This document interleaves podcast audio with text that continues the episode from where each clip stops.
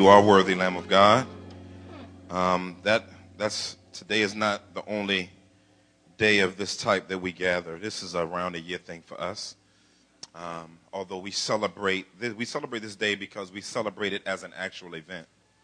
Um, that's why we celebrate Resurrection Sunday, Lord God. But um, in reality, um, those who walk in newness of life because of you have all of their days permeated and filled with your resurrection. So, in light of that, bless our time as we gather for your name, for your purpose, and for your will. In Jesus' name, amen. Amen, amen. A couple of household items. Just want to thank the Connections team uh, for their work in the lobby. Yeah, praise the Lord. Praise the Lord. Brother Ock, um, Zay doing a bunch of painting, bunch of brothers. Um, thank you for that. And Big J from Drexel. Where Jay at? Did the. Uh, did the artwork down there, um, um, photography using gifts to the glory of the Lord Jesus Christ, y'all. Amen. Let's give God a big up for that one more time.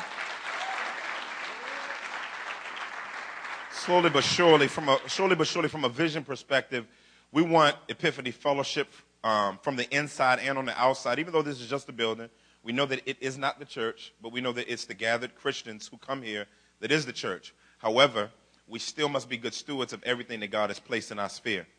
Therefore, we are wanting to work to make the building reflect the redemptive reality that we believe the gospel brings here.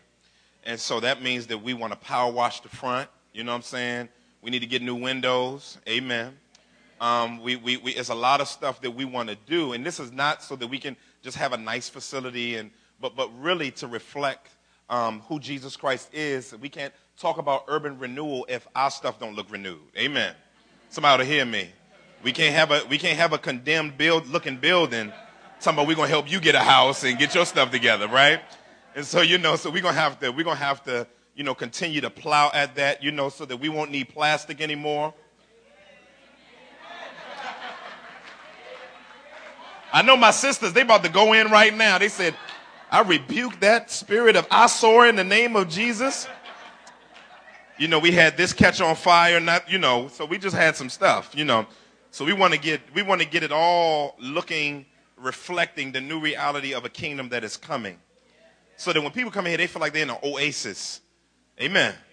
So we want to really, really, really, really work on doing that, not because we're trying to just do it just because, but we really want to reflect the reality um, that Christ is among us, um, even in how we take care of what he's given us. Amen. Man, so excited about that frequency conference. Also, want y'all, uh, y'all, y'all need to come on through. We really want, we really want you to be trained. One of the things that I don't want us to become is I don't want us to, to, to create discipleship codependency. You know, one of the things, nobody's walking with me. Okay, I hear you. With, somebody's going to walk with you for a while. Nobody going to walk with you for the rest of your life. And so we're going to break the spirit of codependency. And we want to train people to be Christians, not to look for somebody else to be a Christian for them. So, discipleship, we believe in life on life discipleship, we believe in community, but you need to study your Bible. You need to, you need to get in your word. You need to not just have people pray for you, but you need to know how to pray. You need to know how to reproduce. And so, what the frequency conference is about is not about Epiphany having a conference. That's not what it's about, or we wouldn't do it. Y'all know that's not how we are. We want to really see you bum rush the breakout sessions to learn how to see Jesus in the scriptures for yourself. Um, um, this is not a cult where I stand up as lead pastor and tell you everything. Um, and the only thing that you hear from the Bible is what I say from the Bible. Well, that's, that's called a cult. Um, but when Christians are empowered to look in the Bible based on them having the Holy Spirit, the scriptures, um, um, and um, the people of God in the Word, we, we want you to be able to study the scriptures for yourself. So we want you in some hermeneutic classes. Amen. We want you in some Christ in the Pentateuch. That's the that's the first five books of the Bible. Somebody said, "What's a Pentateuch?" You know, I didn't know what it was. Um, that, that's the first five books about Christ in the Gospels. Bible study methods and hermeneutics. You getting up in there, and that's not big words, so we can walk around and talk about how much we know. But we want the purpose of this is to know your God better. I rarely mention this, but the reason why I have almost nine years of post undergraduate education was not so I can have a bunch of letters behind my name, but because I wanted to know God better. That's, that's it. Not to use big words, but to know God better. So, so, so what we're trying to do is we, we want to, we want to do this so that you can know God better. So the frequency conference, that's what it's about next weekend. And then we're going to have a great time. So y'all need to bum rush it, bombard it, and um, use all of God's means of grace um, uh, through discipleship to see Him grow us as a ministry. Y'all with me? Yeah. All right. Well, today is Resurrection Sunday. We celebrate the fact that the first day of the week, some ladies trickled in uh, to the tomb, up to the tomb of the Lord Jesus Christ, and saw that it was already opened. And somebody said, Who do you seek? I like the way he said, Why do you seek the living among the dead? Oh, Lord, it make me rock back and forth on that one. But yeah, why do you seek the living among the dead? And so we celebrate Jesus Christ. We celebrate the power of his resurrection. We're a cross centered church. We'll talk about later as we go through the message. It's going to be real simple, real, you know, real, real brief um, today, but, but, but really the reality of his resurrection. And we're going to talk about the impact of the resurrection today.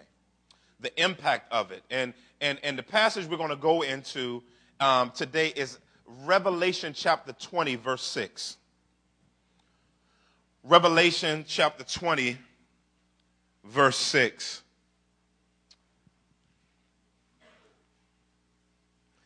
It's the last book of the Bible. You just go to the end. If you're in your index, just go till you see a bunch of words together like paragraphs. That's Revelation. All right?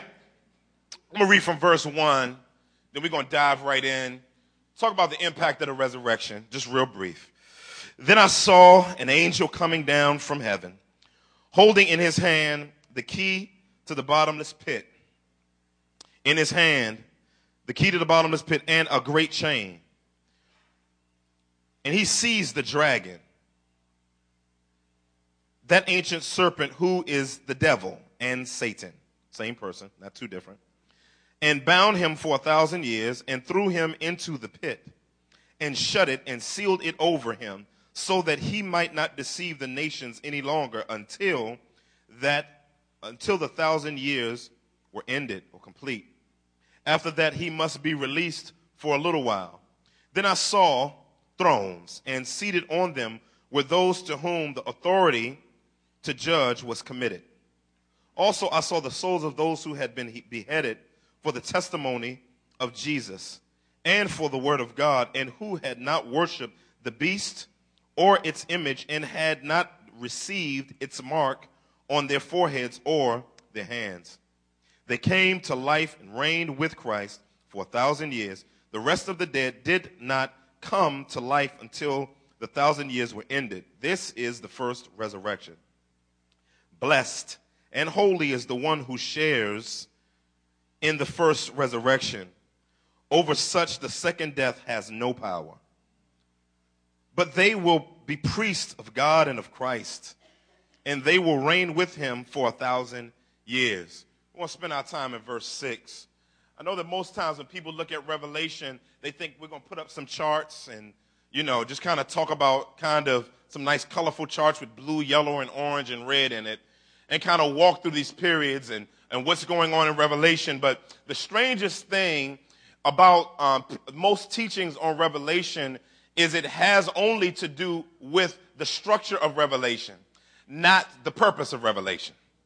See, see, Revelation is, is can be boiled down to a very simple treatise, we would say. Um, it tells you in the first chapter what the doggone book is about. Amen.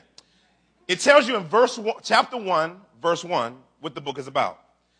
It says it in the first clause. It says the revelation of Jesus Christ. That's what revelation is about. It's not about bold judgments and trumpets and angels and the devil. If you come away focusing more on your eschatological uh, premise of being post, uh, you know, for some of you, all, this is for the Christianese folk, um, whether you're a amillennial, premillennial, postmillennial, mid-wrath, pre-wrath, whatever your view of the eschatological coming of Christ is about, if you walk away with only a view of the events and not of Jesus, you've missed the book. if you don't, if Jesus is not revealed to you as you read Revelation, you've missed the point of the book. And so um, I know that different Christians, especially this passage of Scripture, chapter 20, is the, above all verses, the most controversial, um, splitting hair verses in the entire corpus of the Bible. Um, and, and every and different sects of Christianity argue about these things. But what's beautiful, even about those different arguments, because you may be a skeptic here today and say, see, y'all always disagreeing with each other. Well, we may disagree on some semantics, but there's certain things about this and about the book of Revelation that Christians do not argue about. And if you argue about them, you've left what we call Christianity. Uh, what, what, we, what we focus in on is the fact that Jesus died on an actual cross. He wasn't a specter or Judas didn't take his place or something like that. He himself, in a physical body, with himself being God, died on that cross, was buried in an actual grave, and got up. He ascended into heaven on a cloud and will return the same way. We all believe that. Our main belief that we all believe is that Jesus is coming back. We believe in a literal heaven, not a figurative heaven. Heaven is not a state of mind, it is both a place and a state of mind. Um, we believe in a literal hell. It's not, it's not figurative hell. Like, because God is such a loving God and God is gracious and so, uh, you know, you know, we, He's love. So the God I know, the, my God, He doesn't, He doesn't kill people forever. I don't know which one we're talking about. The God of the Old, that guy in the New Testament, I like him.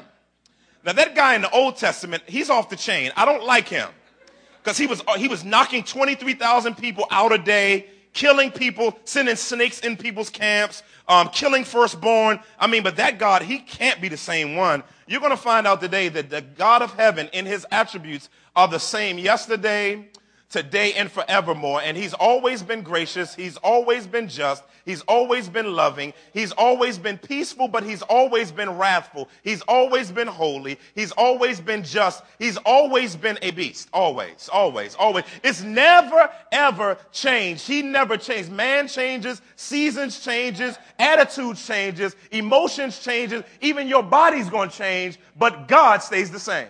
Somebody to hear me today. So as we walk through this passage, I, I want you to really zoom in and understand and appreciate the impact of the resurrection today. The impact of Jesus Christ dying on the cross and getting up from the grave. We, we're going we're gonna zoom in on that. And in this passage today, we see throughout the book of Revelation where Jesus Christ is floored. I mean, John, John the Revelator, whether you believe he's John the Apostle or John the Bishop of the Jerusalem church, he was floored. He was on the Isle of Patmos. So on the Isle of Patmos, he took a nap one day. And instead of just having a dream, he woke up and he was standing there. He was like, whoa. He looked around and saw this dude standing in front of him fly. He'd never seen dude this fly before. And he immediately fell down. He, and this guy didn't tell him to get back up like normal. See, usually when God sees an angel or something, angels say, get back up. I'm just like you. But this guy, when he got down, says, keep doing that. Go ahead. Go ahead. You all right right there where you at. And he worshiped this dude with wool dreadlocks. Flaming heat ray, heat vision eyes. Just flame like a, like a, like Darkseid off of Superman. You know what I'm saying? He, he had on a linen outfit just swinging every which way. You know, it's Isaiah 6 upgraded. He had on some sandals. He was real fashionable.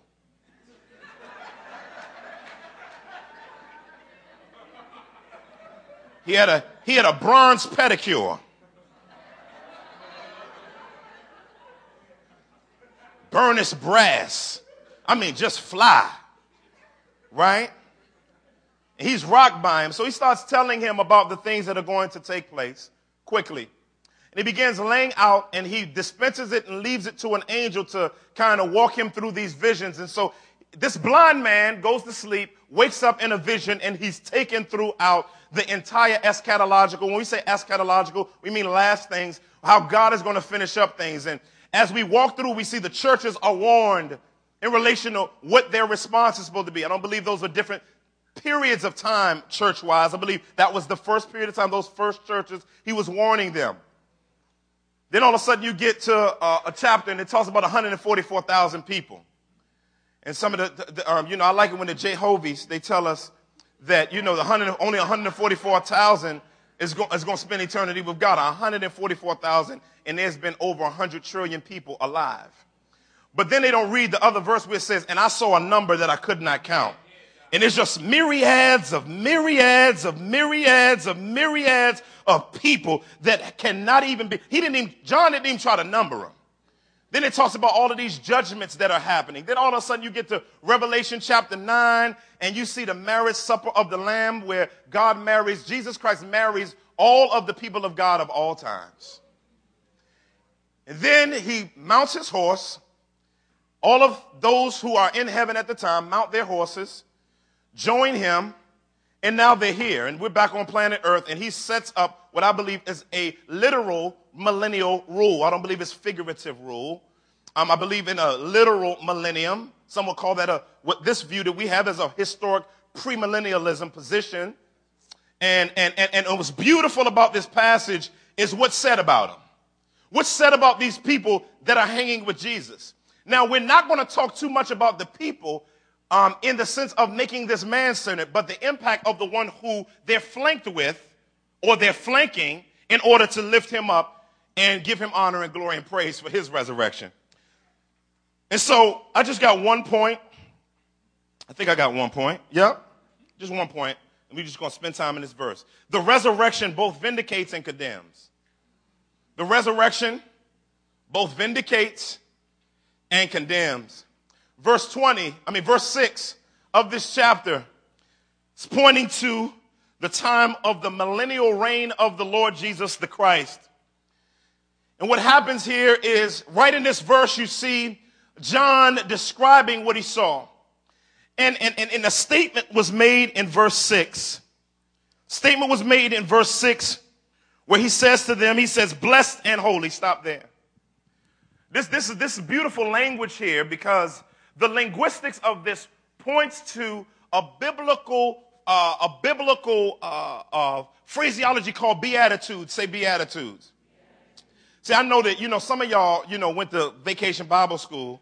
You know I'm saying? Back in the day, you know, when I went to vacation Bible school, you know, you were there, you know, the morning, you learned about Moses and the Beatitudes. That's what you learned about. Moses parting the sea and all of that. God parting the sea through Moses, but it was always focused on Moses. Then you see, then you, then we, then we would go through the Beatitudes, and we would um, we would eat uh, the fruit punch that the old mothers would make, that red juice that had I know it the anointing was in that juice. You know, they, they had real fruit in it, you know what I'm saying? Hit you right up in here, you know what I'm saying? Then they had the cookies, the assortment of cookies, you know what I'm saying? And they put your little napkin down and you'd have your three cookies on there, you know what I'm saying? You drink your juice with your little crumbs on your mouth and hear the Beatitudes taught. Y'all know what I'm talking about. And um and um and so and so and so and so we would hear about beatitudes. Come on back now. And so and, and so and so the beatitudes were taught, but this this idea of blessed actually marks a subgenre of God's teaching on a mindset called the Beatitudes, which is more than just Matthew chapter 5, verses 1 through about the eighth or tenth verse, which are blessed are those, blessed are those, blessed are those, blessed are those. The Beatitudes is broader. In Matt and um in Revelation alone, there are about six to seven Beatitudes in chapter one, verse three, in chapter uh, verse fourteen, and uh, uh, I mean chapter fourteen, verse thirteen, chapter sixteen, verse fifteen, chapter nineteen, verse nine. You'll see the blessed statements. Now, these, these are some beautiful statements because this blessed um, here and uh, connected with uh, a holy, uh, hagios points to a beautiful philosophy. It means, it really, really just means it addresses the blessed state of those who share in the glory of Christ. That's what it means. The, the Beatitudes point to a state for Christians, a condition or a state in being in God's grace and favor. That means that everybody that was standing there chilling with him at this point, all, everybody that was hanging out with him right at this point, they are in a good place. Real simply, a good state of being. And this is one of the flyest places in, I don't know, I don't care about anybody. This is the best place to be in all times, period. Hanging out with the Lord Jesus Christ. And nobody being able to mess with you. See, right here, it's kind of, see, the, the idea is being in this state, in this context, it's kind of like bullies being around. And you know, usually when you didn't, your big brother wasn't around, you know, you would talk smack and run and stand behind your big brother or somebody that could fight better than you. And so the bullies wouldn't mess with you because of the presence of the one who can fight better than you. See, that's the same thing that's happening right here. We're, we're, we're in a good state. We're in a protected state. These persons are char- characterized by transcendent happiness and religious joy and blessedness and bliss.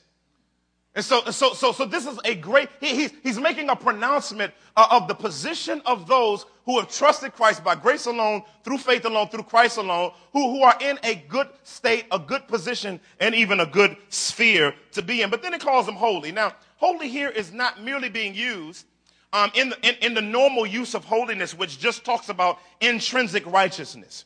In other words, um, all have sinned and fall short of the Okay, so the glory of God in that passage is speaking about God's standard. God's standard is that everyone would be holy.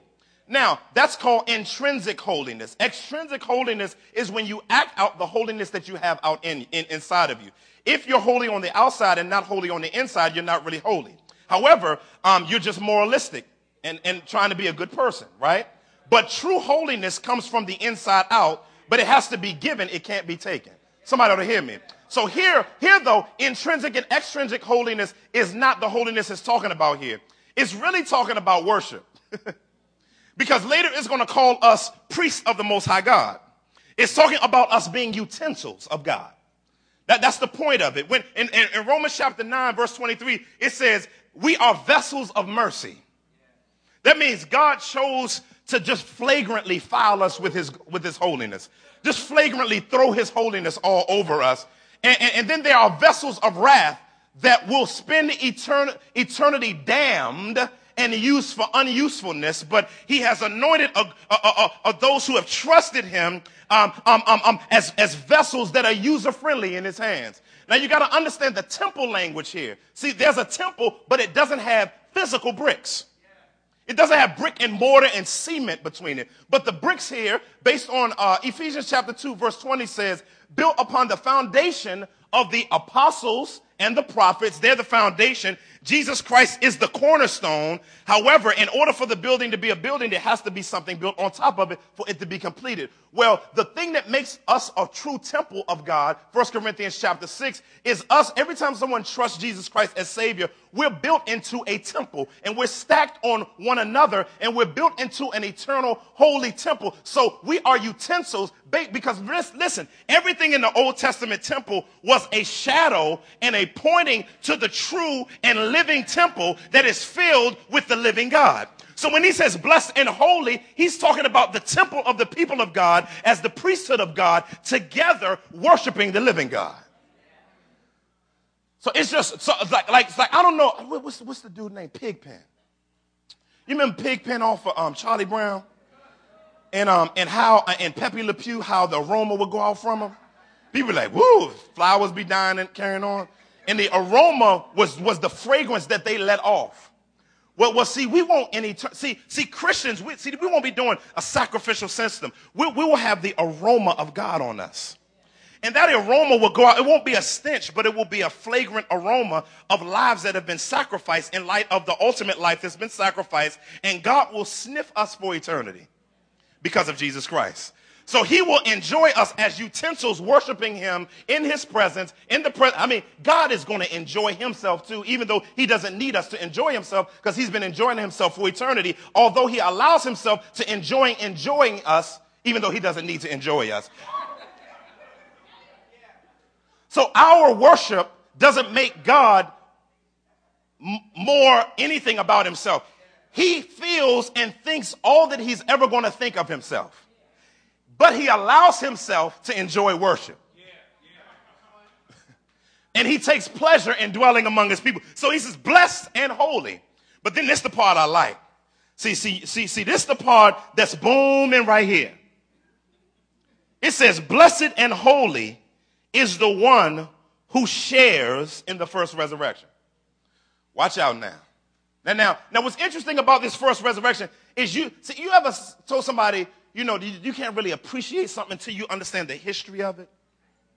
This is one of those things to understand the first resurrection. You can't really enjoy the first resurrection until you understand all of the pre-resurrections that predated this first resurrection. Now, this first resurrection is in relation to the new and final resurrections that will happen. But there have been resurrections happening since the Old Testament. And all of them pointed to this resurrection. And another resurrection that's going to happen after this. Now, we're going to do a biblical theology of resurrections for a little while. Is that okay? Now, now, now, now, now, you got to have your Bible with you. Old Testament resurrection, you'll see what's called, you'll see temporal resurrections and you'll see prophetic resurrections. I'm not going to turn there on this one, but in 2 Kings chapter 13 verse 21, you see what's called a temporal resurrection. That's when someone is raised from the dead, but they'll die again. That's, that's got to be bad if you're a believer. You wake up in heaven and then have to go back. That's rugged to me. I would be like, nah, hold on. but the guy got thrown into uh, uh, Elijah's grave and he, um, he got up from the grave, pointing to something in particular. Then you'll see in the Old Testament prophecies of resurrections. Because you remember in John 11 when Jesus came into the village where of Bethany, um, and Mary heard that he was there, and she said, she said, she said, she said to him, it was interesting. She said, if you would have been here, my brother would not have died. And Jesus wept over that and everything, and and she said, but I, I she said, but I know that if you were here, he would have been raised from the dead. And Jesus says, Jesus points to her and, and, and, and says, um, even though he is dead, he shall live. And she said, Oh, I know, you know, you're getting all theological. I'm grieving and you preaching theology. Like, empathize with me, Jesus. Like, I know when everything gets consummated and all of us, we're going to be resurrected. All right, but cry with me for a moment. Continue to weep with me. And um, what's interesting is she's saying that based on her understanding of prophetic literature in the Old Testament. Like in Isaiah chapter 26, verse 19, where it says, Your dead shall live, their bodies shall rise. You who dwell in the dust, awake, sing for joy. So that was prophetic utterances that pointed to an ultimate resurrection of all redeemed people. The Jews of the Old Testament would have thought that it was only them. In Daniel chapter 12, verse 2, it says, And many of those who sleep in the dust of the earth shall awake, some to everlasting life and some to shame and everlasting contempt. And so it was already the, new the, the resurrections are, is nothing new theologically and not, and not biblically. In other words, resurrections were always expected to happen. That's why the Pharisees asked Jesus that crazy question. They said, they said, okay, we got, we got him now. Let's, let's, let's gather. He they say, um, so if, if, if, if, if this woman is married to this dude, he dies. He's married to that dude, he dies. He's married to this dude, he dies. Whose husband is she? And they said, we got him. They pounded. He says, neither. None of them. Because all of y'all going to be um, um, um, male and female together. It ain't going to be either or. And they were like, dang, he always messing stuff up, right? And so it's not going to be male or female. But you will be spiritual beings. You can turn, you can, you can write this down also, Hosea 6, verse 2. Then you see an unredeemed. There are two types of resurrections in the Bible. There's uh, uh, uh, two categories of it. There's temporal, eternal, and there's redeemed and unredeemed. Now, one of the unredeemed resurrections that's a scary, controversial passage is 1 Samuel chapter 28, where you see Samuel being raised, quote unquote, from the dead. I believe that God sanctioned that to bring judgment on Saul, even though the oracle of Delphi did that. God u- utilized it to judge um, because of the truthfulness of the prophecy and the reality of that. So that wasn't, I don't believe that was a demonic entity. But then you come over to the New Testament. And, one of the, and, and you see, again, unredeemed resurrections, and you see redeemed resurrections. Some resurrections will be demonic resurrections, which Revelation talks about, that uh, the false prophet uh, will do.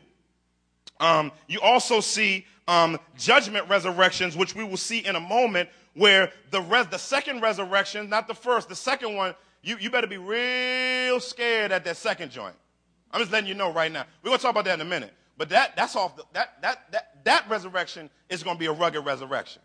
I don't want to be a part of that resurrection. All right. But we're going to talk about that resurrection in a second. Um, judgment resurrection. You could, you could also, um, you could also uh, look at Luke chapter 16, verse 23, and you can look at uh, Revelation chapter 1, verse 8. Because what's bad about that resurrection is that resurrection is for everybody that was in the holding cell called Hades. Like people aren't in hell yet. They're just being held in Hades right now, suffering in a holding cell. This holding cell is worse than San Quentin prison on steroids. Um, it was so it was it was so rugged. Even though they're not in the lake of fire, dude is on, burning like a mug. The rich man. He said, "Man, can you tell homie to get me like a paintbrush, dip it in some water, and light it on my tongue?" And Abraham was like, "Nah, stay over there." You know what I'm saying? So they, they're in the holding cell called Hades, hanging out for judgment. So they haven't really been judged yet because the fullness of God's wrath hasn't been poured out on the unbelieving yet. So, the, so, so, so, so, so, so, so right now, even when you read the passages on Hades, it's scary just reading that. But that's not all that's going to be, and we'll see that in a second. but then we see what's called redemptive resurrections. Redemptive resurrections, and there's two types of those the temporal and eternal resurrections. The temporal ones is like Lazarus in, in John 11. You also see in Acts 9 4, little Tabitha being raised from the dead. These resurrections were done to point to the fact that Jesus Christ is the resurrection and the life. The resurrection isn't merely an event, but found in a person, Jesus. This points to Jesus' power over death. If somebody tells you they raised somebody from the dead and their goal is to focus you on somebody being raised from the dead, they're being used by the enemy. If you come away, if you come away from a miracle, focusing on the person doing the miracle, which we do believe in miracles. However, if the focus of the miracle focus on the miracle worker in the human form, then that's demonic. But but Jesus says he, he, he, he stood in front of the stone. This was it's so fly how he did it. The crowd was all gathered around, they weeping. You know, they hired people to cry. You know, so that's crazy, right? They hired people to cry. He said, roll a stone away. He turned around, he looked up, he said, God, I know you know who I am, right? You know, but just so they'll know that I am, ego eimi, the resurrection and the life. Ego eimi points to the fact that Jesus says, I'm God. That's why they won't stone him in John 8. Ego eimi points to the Old Testament, I am who I am. And so he said, he said, in order that they may know that I am the resurrection and the life. In other words, the point of it was to point to Jesus, not Lazarus. Not some, not some magician's trick but so that they may know that this is a sneak preview of coming attractions, Lazarus, come forth. Lazarus got back in his body. he wrapped in wrappings. Like I can see, probably see through the light coming into the thing, and he comes out. You know what I'm saying? I would have, I don't know, I'd have been upset a little bit. Like I'm chilling, enjoying, then I wake up, you know, back in the wrappings smelling before I smelled, right? So it was just a few days before he started smelling. His body undecayed, blood back in. I mean, that was a miracle. They took it off, but that was only a pointer. It was to point, those, those temporal resurrections were to point to Jesus' ability to have power over death. That's why we celebrate the resurrection, because Jesus Christ has power over death. That's why we celebrate, is because death cannot hold us. The sting of death has been removed, and Jesus Christ, by his power, has shown that he is over all things. That's what the pointer is. And so we suppose the miracles are for us to appreciate Jesus more, not ask for stuff to happen miraculously so we can see some magician show. That's, that's, that's not what miracles about, even though we believe in miracles. And so we look at temporal resurrections. Then we look at what we call unifying and sanctifying resurrections. There are two types of those. You'll see one of them in Revel, I mean, uh, Romans chapter 6. Romans chapter 6, verses 1 through 14. I'll only read a little bit of that. But this is the one that, that, that, that, that we walk in right now. It says, We shall uh, what shall, verse, uh, verse 1, Romans chapter 6, says, What shall we say then? Are we to continue in sin that grace may abound? In other words, should we act a fool to get more grace? And he says, No. Stop tripping. He says, How can we who died to sin still live in it? That means that you can't say you're a Christian and decide that you're not going to repent of any sin. And you can't decide that I'm going to just be in the world and wow how I want to. That, that may be mean that you're not a Christian. It says, Do you not know that all of us who have been baptized into Christ Jesus were baptized into his death? Wow. And this is not talking about physical baptism, this is talking about spiritual baptism. When I say spiritual baptism, it's not talking about the second blessing of receiving the Holy Spirit after salvation. It's talking about when you trust Jesus Christ by grace alone, through faith alone, through Christ alone, what happens is you are baptized with Christ. So you you are immediately unified with Christ's death on the cross, just like you were unified with Adam when he ate from the tree of the knowledge of good and evil and buried with the Lord Jesus Christ. And then we look what it says. It says in verse 4 We were buried, therefore, with him by baptism into death. In order, why? That just as Christ was raised from the dead by the glory of the Father, we too might walk in newness of life. So the resurrection is supposed to cause us to act different. That means we're supposed to walk with power over sin influence. I mean, God now gives you the grace to say no to sin. That means you can't walk around, I'm so sinful and, you know, I'm totally depraved and, oh, God, I, am just, I just see my sin. I, I just see me. I, I just see my sin. That is so self-worshiping. Stop worshiping yourself. Get off yourself. See, it sounds humble. It say, I'm so sinful and I'm just, I'm just so dirty and okay. Well, you ain't got to tell nobody that. However, there is another divine reality that exists. You have been raised with Christ. That means you have been empowered through the cross and the resurrection for something to be different about you. If you say you're a Christian and nothing's different about you, you may want to check yourself before you wreck yourself. Because newness of life means, family, that your life should be transformed. Your life should be better today than it was yesterday. It should be better tomorrow than it is today. You should be progressively growing deeper in your knowledge of God, your love for God, and your practice of His principles. He, he didn't save you for you to chill. He didn't save you to say, well, to get fire insurance. He saved you to actually look like Jesus, practically. That's I know he sees me, he sees Jesus, so I ain't got to do nothing. See, that's why, see, now we need to go through the gospel. Now we need to go over the gospel again. Because if you think that you can become a Christian and do what you want and live like you want and just say, I'm just glad I'm going to heaven, be very afraid. Because a person that has been impacted by grace doesn't work to get saved, but work because they are saved. And so the resurrection empowers us, empowers us to do stuff differently. And so, and so that's what it's all about. It's so, it's, the resurrection is so powerful. Paul even brings out this unifying, sanctifying understanding of resurrection in Philippians chapter, through, um, chapter 3. He says in verse 8, he says, Indeed, every, he said, I count everything as a loss because of the surpassing worth of knowing Christ Jesus, my Lord. For his sake, I have suffered the loss of all things and count them but rubbish, doo doo, that is, in order that I may gain Christ. He says, and be found in him. Jesus Christ is the true lost and found. Not having a righteousness of my own. I don't proclaim how good I am. I don't claim how much I know.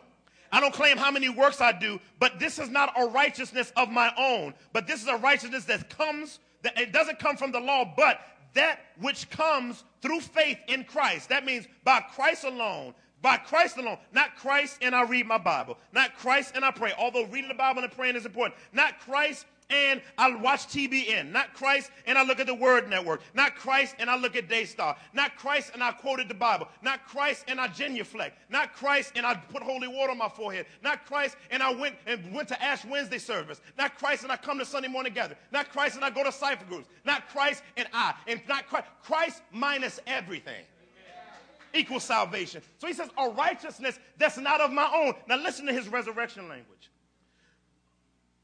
He says, verse 10, he says, that I may know him. That's salvation. And the power of his resurrection. Now, everybody liked that part. But in order to have a resurrection, he said, and I may fellowship with his suffering. He said, I hang out with Jesus' sufferings. And so, what God does in the life of the Christian, see, you can't appreciate the first resurrection until you know about all these other ones. the Christian's life is booby trapped with sufferings, resurrections, suffering, resurrection, suffering, resurrections. Now, suffering, resurrection, that resurrection isn't money, it's not cars, it's not a house.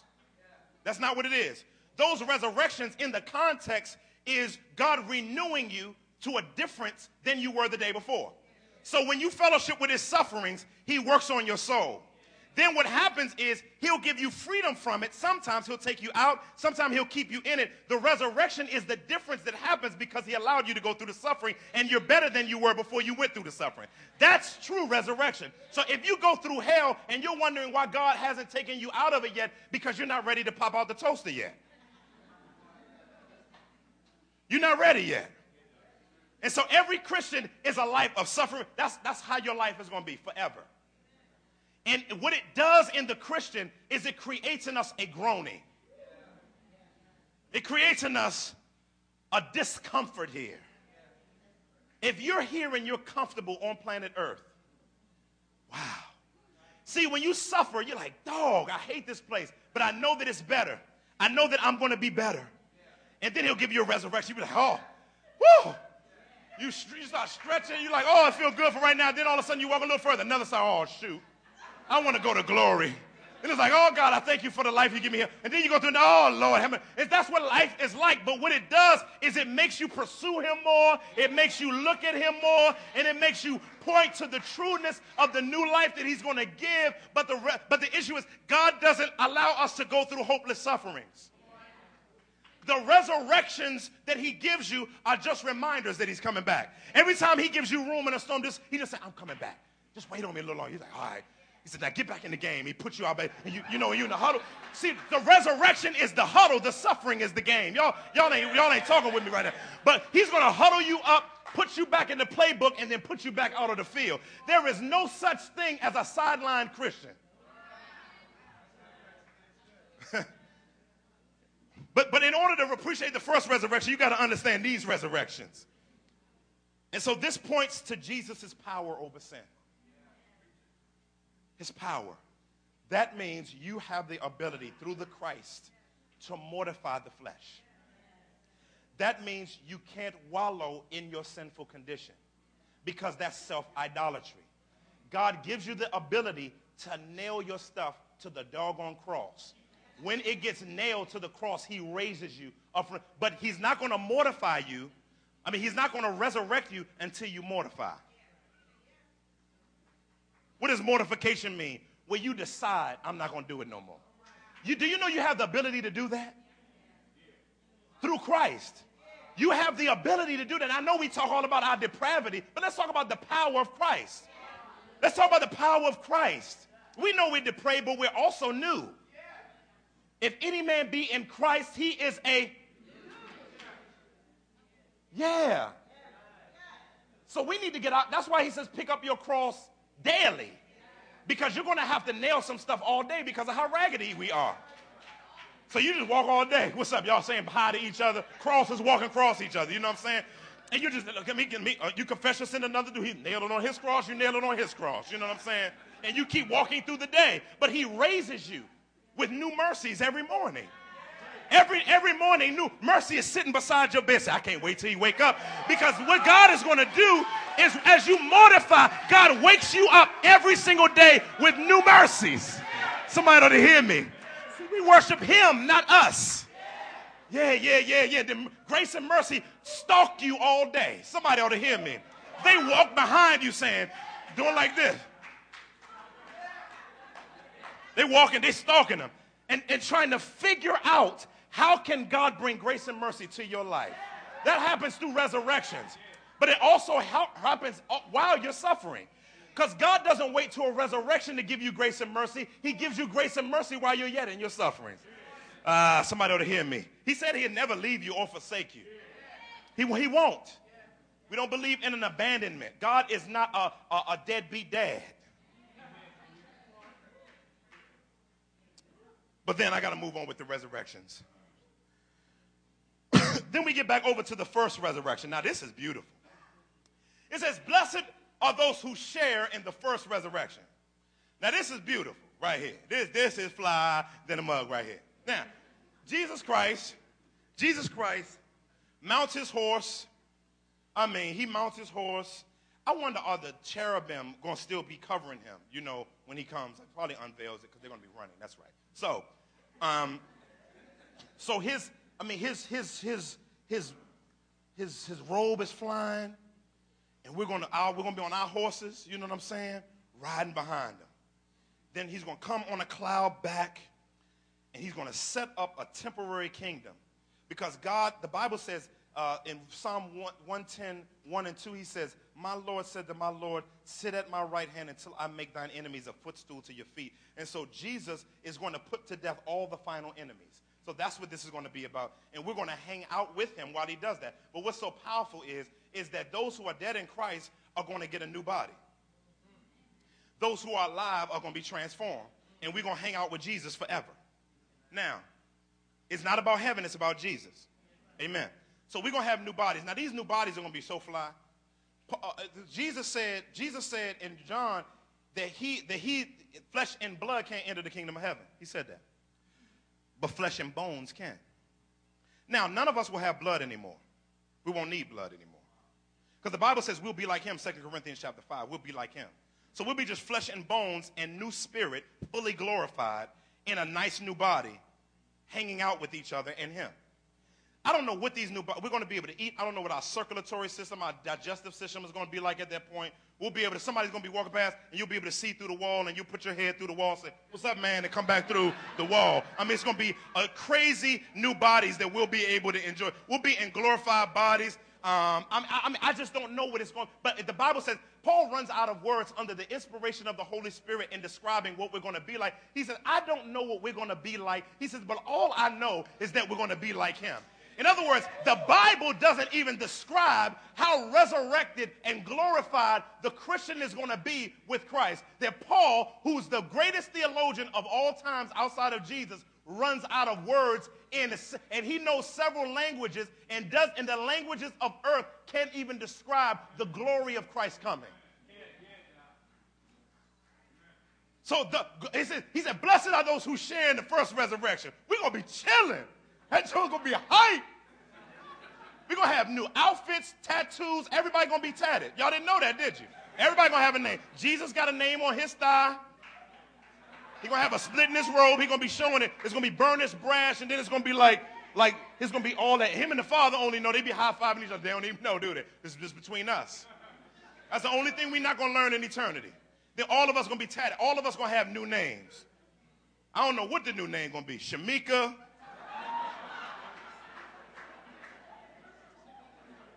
Kada. Somebody gonna be named Kada. This new name. It's gonna, it's gonna have meaning though. It's gonna have meaning. It's to be between you and your daddy. You and your daddy. And what's so powerful about these bodies is the Bible says that the second death has no power over them. So this is how powerful the glorified state in Jesus Christ can be. Is, not can be. We will be able to go into the lake of fire and it not bother us. Because the second death is the lake of fire. Now, God is going to take the old holding cell called Hades and death and throw it into the lake of fire. And those who don't know him, he's going to put them in there. The devil and his angels, who it was originally made for, they're going to spend eternity there. But it will not bother us because 2 Peter chapter 3 says the heavens and the earth will burn with intense heat. And that heat we will be able to survive, and those bodies will be able to survive the glory of God because no man can see God and live. So we'll be able to see God, look at him for the first time, we will be able to lay our eyes into the unapproachable light of his glory and look at him. We'll be able to look at grace because he's upgraded our eyes. We don't even have on glasses. I just want to run into the camera right now.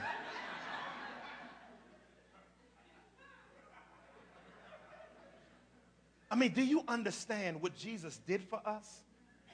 He gave us the ability to spend eternity with him and look at him forever and not get used to it.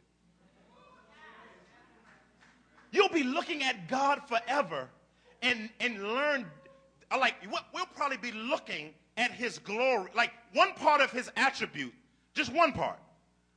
Just one part, aspect of one part of his attributes, we will only be able to study for eternity. So we might not ever get, then he'll have, may look, make his attributes, not mix them up, but put them like in a rainbow so we can see them together. I don't know what, but we'll get to enjoy and look at the beauty of God forever and ever and ever and ever. And Jesus walks past you with the nail prints in his hands. Now, when he touched me, I'm going to do a Michael Jackson thing the nail prints in his hands and the piercing in his side. And we will be able to walk with him and enjoy him forever. And the Holy Spirit just which whispering around. I mean, God the Father, God the Son, and God the Spirit will spend their time with us because of this. See, that's the beauty of the new. You can't appreciate the first resurrection until you appreciate what brought us here. But the thing that brought us here was him going to Golgotha's hill. See, see, it wasn't by your works, it wasn't by might, it wasn't by your strength, but it was by Jesus Christ. And he died on the cross and was raised from the grave. And what it said was, even though he took on our sins, took on our guilt, took on our pain, took on everything, he still wasn't guilty. And so to keep him in the grave would have been a violation of his character. So he had to be raised from the grave to show everybody that he wasn't guilty. That started a chain reaction. Because the first Adam, when he sinned, caused a chain reaction of all humanity, killing us all, killing all of the environment, everything. Everything. But Jesus Christ, the second Adam, comes to put away the works of the enemy and start a new chain reaction. This chain reaction first changes our souls and then it's going to change eternity itself. And the second death, the Bible says, uh, has no power on us, but, but over us. But it says, but, but it says, but they will be priests of God and of Christ. So we will worship Him for eternity. But what's crazy about this is that what is the first death? Is there was a second death. What was the what was the first death? The first death was when Adam decided to rebel against God. And the Bible says in the Hebrew, dying you shall die. First death. Spiritual separation and physical death will now happen to you. But then there's a second death. That's the hard news. There will be a death number two. Verse 11. And they saw a great white throne. Stop. If you wake up and you see a great white throne, be very afraid. Now, see, we'll see a seat. Christians will see a seat, but non Christians will see a throne and him who sat who was seated on it from his presence earth and sky fled away. That means they probably in airplanes and stuff. They flying planes. So oh lord and they just flew away right? Not sure of that but spooky interpretation. And no place was founded for them. So they tried to hide. And his glory was so massive that it shut down the ability for shadows to exist anymore.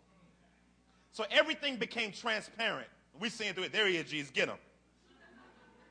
And I saw the dead, great and small, standing before the throne, and books were open. So God, now this is going to be bad. They're going to think everything's okay because God is going to take them out of Hades, wake them up, reconstitute their bodies, and put them back in their bodies.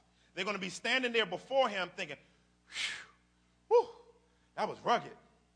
But that was not the worst part of it. That wasn't the worst part. And then, then, then the Bible says, the Bible now says, and I saw the dead and the small, uh, great and small standing before the throne, and books were opened. HD opened.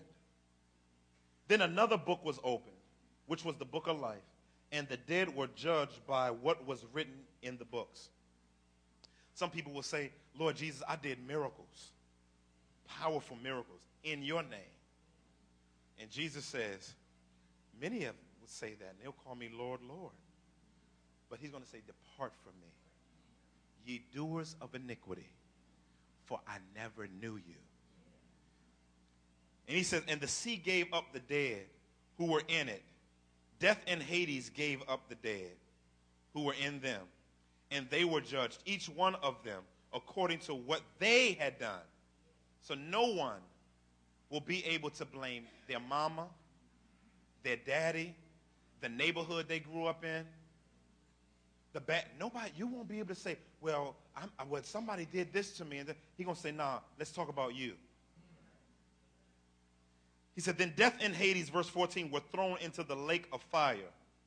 This is the second death, the lake of fire. And if anyone's name was not found in the book of life, he was thrown into the lake of fire. The lake of fire is hell. That's where, since we didn't, whoever does not trust Jesus Christ as Savior, decided that Jesus Christ death was not sufficient to, to please the wrath of God, God will allow you to please the wrath of God forever in hell. Because of our lack of righteousness, it takes eternity for us to pay for our sins. Therefore, you never can pay for your sin. That's why you remain there forever. Every human being alive deserves the lake of fire. Every one of us. No one isn't cute enough, nothing. Every one of us should go here. However, God being rich in mercy sent his only son to die on a cross and to take on worse than the lake of fire on the cross on our behalf. He was tortured for you and me and was buried and raised from the dead. And if you repent and say, I believe, I, I don't want to die for myself, I believe that Christ died in my place. I repent, I turn away from my way of thinking, my way of doing things, and I want to trust Him and Him alone for salvation. I don't care if you grew up in church. I don't care if you sung in the choir or the praise team, or you played, or you were a musician, or you were an usher, or you helped them set up. That doesn't save you. I don't care if you were on the AV team. I don't care if you wiped the pastor's head or got him some water when he got um, thirsty. I don't care if you put a cape on him when he finished preaching. You're not saved. You don't know Jesus because of your relationship with any human being. I don't care if you're a PK and you heard more sermons than you can count. Your hearing of those sermons don't save you your response to the gospel does. So that doesn't save you. No works that you do save you. I don't hurt it. Somebody said, Well, I don't hurt anybody. That's pride. You do. If you believe you, I don't, I've never done any, I've never killed anybody, I've never smoked, I've never drank, and I'm abstinent. What you're doing is telling God why he should save you. That's pride. That means, yes, you are a sinner, even if you grew up in the best home, with the best parents, with the best education, with the best cars, the best bank account, you manage your money well, none of that saves you. Those are great things, but they don't save you. and many of you are here saying you don't deserve to be saved. Why would God save me as bad as I am? Why not? You who grew up in the worst neighborhood, who got raped, who got molested, is just as, and who did dirt, is just as sinful as your offenders. That's hard. And those of you who think your life has been a great life, you're just as sinful as the ones who you look at on the 11 o'clock news. Every, all of us are as all of us are capable now of the most heinous of sins. If you don't think you are, you are losing your mind. All of us can do the worst of sins. I know some do say, I can never be a homosexual. You are capable of it. But homosexuality isn't the worst of sins. It's just as sinful as all the sinfulness of all sins of all times. and so today, Someone needs to trust Jesus today. Someone needs to place their confidence in Jesus Christ and Him alone and His work, not anything else.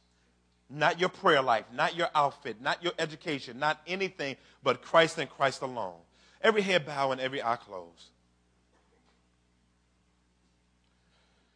Maybe you're here today